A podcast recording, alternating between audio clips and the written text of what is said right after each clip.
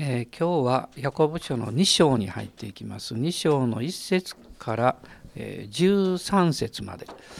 えー、2章の1節から13節までをまず一緒に読みましょう。私の兄弟たち、あなた方は私たちの栄光の主イエス・キリストを信じる信仰を持っているのですから、使徒をエコひいきしてはいけません。あなた方の街道に金の指輪をはめ立派な服装をした人が入ってきまたみすぼらしい服装をした貧しい人も入ってきたとします。あなた方が立派な服装をした人に目を留めてあなたはこちらの良い席にお座りくださいと言い貧しい人にはあなたはそこで立っていなさい。でなければ私の足元に座りなさいと言うとすれば、あなた方は自分たちの間で差別を設け、悪い考え方で人を裁くものになったのではありませんか。よく聞きなさい。愛する兄弟たち、神はこの世の貧しい人たちを選んで信仰に富む者とし、神を愛する者に約束されている御国を相続する者とされたではありませんか。それなのにあなた方は貧しい人を軽蔑したのです。あなた方を虐げるのは富んだ人たちではありませんか。またあなた方を裁判所に引いていくのも彼らではありませんか。あなた方がその名で呼ばれているたっとい皆を汚すのも彼らではありませんか。もし本当にあなた方が聖書に従ってあなたの隣人をあなた自身のように愛せよという最高の立法を守るならあなた方の行いは立派です。しかしもし人をエコひいきするならあなた方は罪を犯しており、立法によって違反者として責められます。立法全体を守っても一つの点でつまずくなら、その人は全てを犯したものとなったのです。なぜなら、勧誘してはならないと言われた方は、殺してはならないとも言われたからです。そこで勧誘しなくても人殺しをすれば、あなたは立法の違反者となったのです。自由の立法によって裁かれるものらしく語り、またそのように行いなさい。憐れみを示したことのないものに対する裁きは、憐れみのない裁きです。憐れみは裁きに向かって勝ち誇るのです。アメンまあ、このところに、まあ、一番最後に「裁きに勝つ憐れみ」という言葉が出てくるんですけれどもでヤコブはこの手紙の中で「え聞くだけのものではなくって御言葉を実行する人になりなさいということをまあ進めているわけですね。で一章の22節の中に、えその言葉がすでに出てきました。えまた御言葉を実行する人になりなさいと。でこの2章に入ってえそのことを行うこの動機づけというか、えそのことがまず出てくるんですがあなた方は私たちの栄光の主イエス・キリストを信じる信仰を持っているのですから。こういうふうに言っています。まあ、栄光の主という表現は何箇所か出てくるわけですね。で、その栄光の主イエス・キリストを信じる信仰を持っている。ただ信じているというだけでなくてですね、その信仰の命が与えられている。その命のによって生きるということは実践するということはこの人間関係人と接することにおいてもあの今までとは違うんだということを言ってるわけですね。でその言葉の一つとしてエコひいきをしてはいけませんという言葉があります。あのエコひいきということはこの2章の1節とまた9節の中にも出てくるわけです。まあ、その意味は分け隔てをしてはならないというこの意味なんですね。で具体的にヤコブはこの2節と3節の中で例を挙げてるわけです。その街道にですね金の指輪をはめて立派な服装をした人がやってきた。また同時にみすぼらしい服装をした貧しい人が入ってきた。すると立派な服装をした人に目を留めてあなたはこちらの良い席にお座りなさい。と言って貧しい人にはですね、そこで立ってなさいと。あるいは私の足元に座りなさいと言ったとすれば、えー、それはエコひいきをしていることになるんですね。まあ、教会の具体的に来会者に対するこの服装とか見た目とかですね、そういうことによるこの差別のことについて彼は語っています。まあ、これは実際そういうことが起こっていたからだと思うんですね。で、この中で、こちらの良い責任と良いという言葉はどうぞっていう意味があるんだそうです。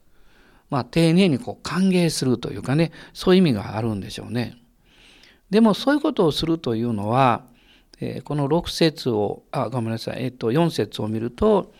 え差別を設け悪い考え方で人を裁くものになったのではありませんかと言っています。で差別を設ける、まあ、これはあの一章の6節と呼んでいただきますか？一章の6節ですね。ただし人を少しも疑わずに信じて願いなさい。疑う人は風に吹かれて揺れ動く海の大波のようです。この疑うという言葉と同じ意味なんだそうです。つまりこれは2つに分けられているというそういう内容をこう持っています。ですからそこにはえこの結果的に見ますと一章の8節にある双心のえある人、まあ、一章の8節にその言葉ありますね。双心。あるいはこの2章の4節の中出てくるんですが差別を設けるというのは悪い考え方で人を裁くもの。でこういうふうにこのなってしまうということをま言っているわけです。えそしてえ2章の5節から9節の中でこの約束されているこの御国についてということがま語られています。で2章の5節には神様によってこの選ばれた、えー、まあ、2種類の表現があるんですけども一つは信仰に富むもので信仰に富むものというふうに言われてる人たちはこの世の貧しい人たちが選ばれて信仰に富むものとされたというふうに言っています。これは神様の、えー、一つの何て言うんですかね、ユーモアというかその恵みのユーモアだと思うんですね。でもう一つは、この五節にありますけども御国を相続するもので御国を相続するものそれは神を愛する者に約束されているという言葉が前に出てきます。神を愛する者に神様は御国を相続するという選びを与えておられるというんですね。で、まあ、この言葉を読むと、まあ、ローマ書の8章の28節の御言葉をこの思い出すんですけども、えー、ちょっと一緒に読んでみたいと思います。ローマ人への手紙の8章の28節です。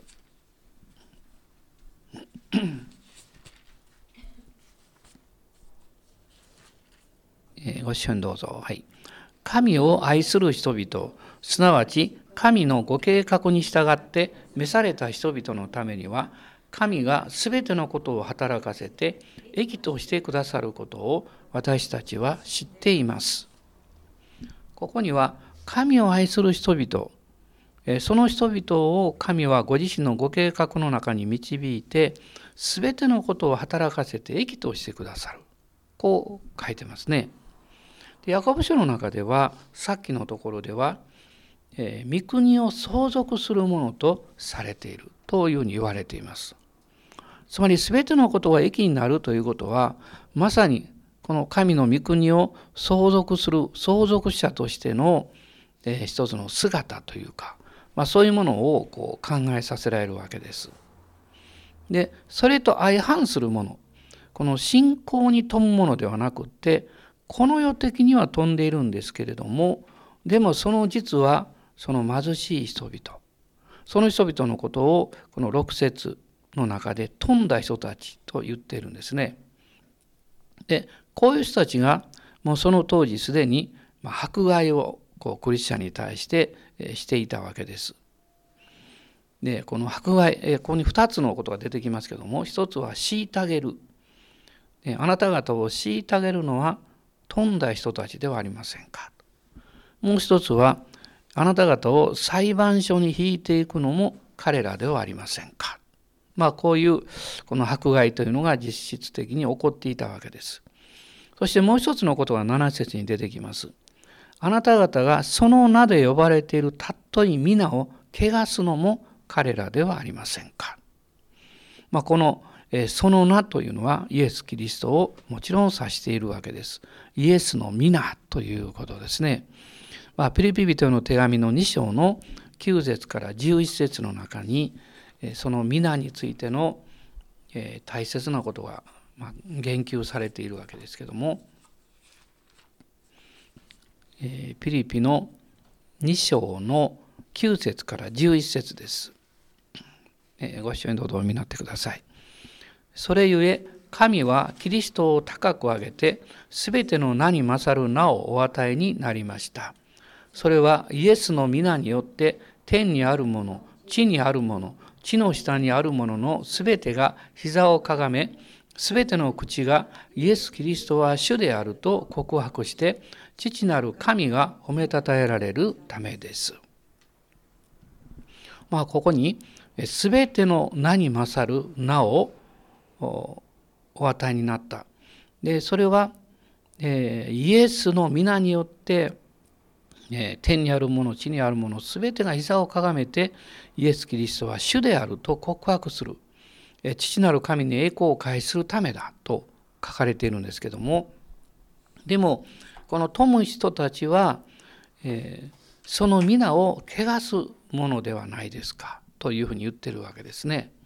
それなのにその人たちが教会に来るとあのどうしてこのエコひいきをするんですかとヤコブは厳しく語っています。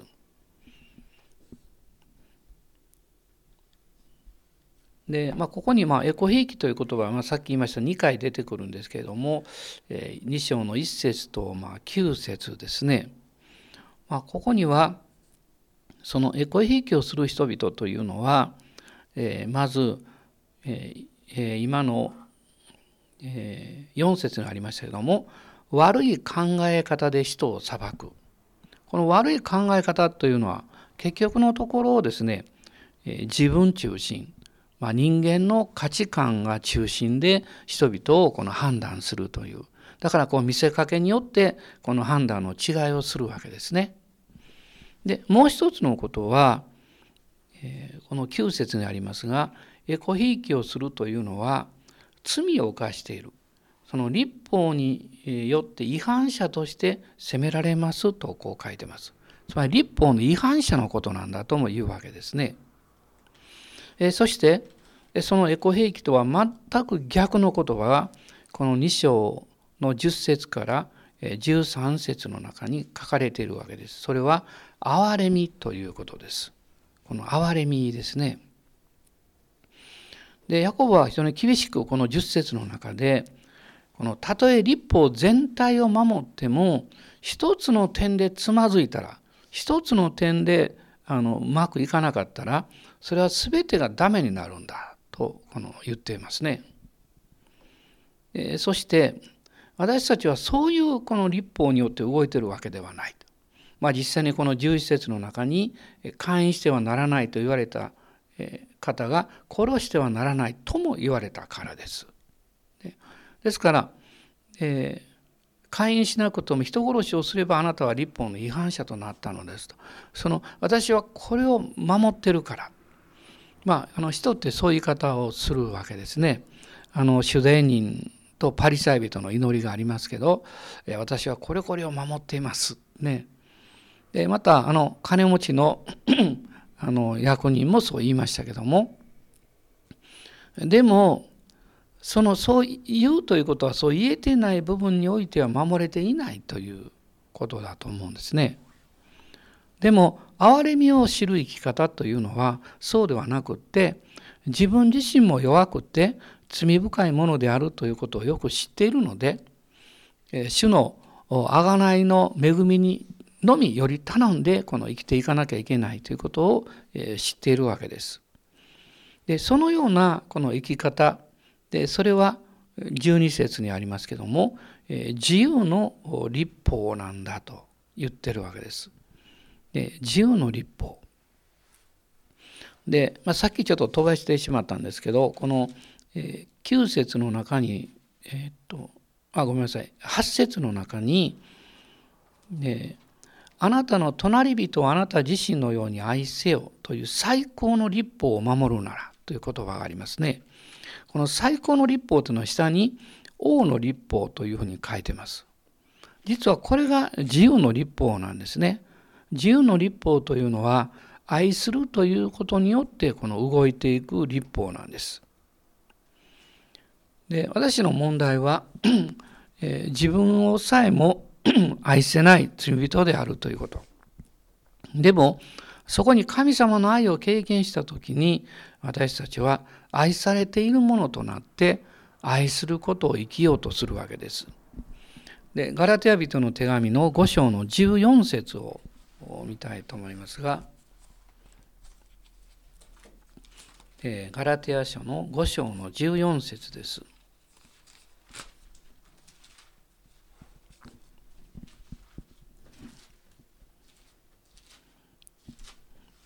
立法の全体はあなたの隣人をあなた自身のように愛せよという一語を持って全うされるのです。でこの生き方をするということをどういうふうにできるのかそれは5章の6節の中に書かれています。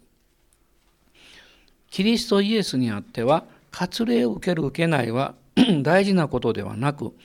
愛によって働く信仰だけが大事なのです。その割礼を受ける受けないというのは立法を代表しているわけです。でもこの愛によって働くのは信仰であると。信仰によって愛が働く。つまりイエス様を信じる信仰神様に愛されているという信仰ですね。まあ、それが私たちを動かしていく。それが自由の立法であるということを言っています。で、ヤコブ書に戻りますけども、この2章の12節の中に、まあ、自由の立法という言葉が出てくるんですけどすでにこれは、え1章の25節の中に、書かれていました。1章の25節の中に、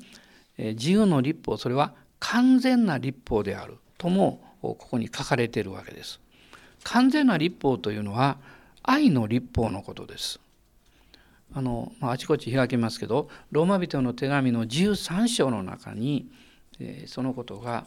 まあ、詳しく出てくるわけです。えー、ローマ人の手紙の13章13章の8節から10節のところです。13の8から10、はい、誰に対しても何の借りもあってはいけません。ただし、互いに愛し合うことについては別です。他の人を愛する者は立法を完全に守っているのです。勧誘するな、殺すな、盗むな、貪るなという戒め、また他にどんな戒めがあっても、それらはあなたの隣人をあなた自身のように愛せよという言葉の中に要約されているからです。愛は隣人に対して害を与えません。それゆえ愛は立法を全うします。愛は立法を全うします。その、えー、隣人に対して害を与えない。それを愛はそうですね。まあ、そういう隣人が一緒にいると私たちは安心します。で、そのような生き方をしなさいと言ってるんです。で、この立法によってえ立法を自分で守ろうとしては難しいんですけどでもイエス様の贖いによって神様に愛されてる生き方をする時に私たちは立法を守っているものにされているということです。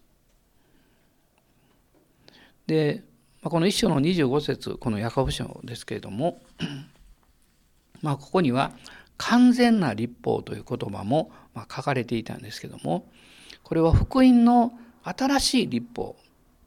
すなわちそれはあがなわれた喜びから来る力であると思います。イエス様の十字架によってあがなわれたそこから来る力そしてその力はこの日々に御言葉によって内側に与えられています。このコロサイ人への手紙の3章の16節と17節を見たいと思います。コロサイ3の16と17です。キリストの言葉をあなた方のうちに豊かに住まわせ、知恵を尽くして互いに教え、互いに戒め、詩と賛美と霊の歌とにより、感謝にあふれて心から神に向かって歌いなさい。あなた方のすることは言葉によると行いによるとを問わず、すべて主イエスの名によってなし、主によって父なる神に感謝しなさい。その御言葉によってあがなわれて、そしてキリストの御言葉を内側に豊かに住まわせる、蓄えることによって私たちは神を崇めるものになっていくんですけども、その神を崇めてる人の生き方の一つの特徴は何かというと、感謝をする。多くの感謝があるということだと思うんですね。この愛する愛というのはなんか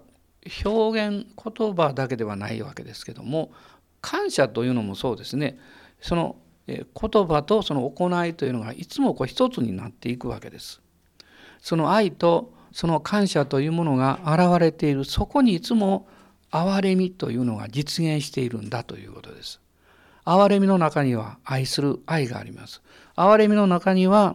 悪いところを責めるよりもむしろ感謝を表していくということがあるわけです。まあ、ですからヤコブはですね憐れみは裁きに向かって勝ち誇るというふうに言っています。マタイによる福音書の最後に5章の7節と9章の13節を読みたいと思いますがマタイの5章の7節まあ、ここには、まあ、それを実践的に生きるというのはどういうことなのかということがまとめられています。えー、で5章の7節どうぞ。憐れみ深いものは幸いです。その人は憐れみを受けるからです。そして9章の13節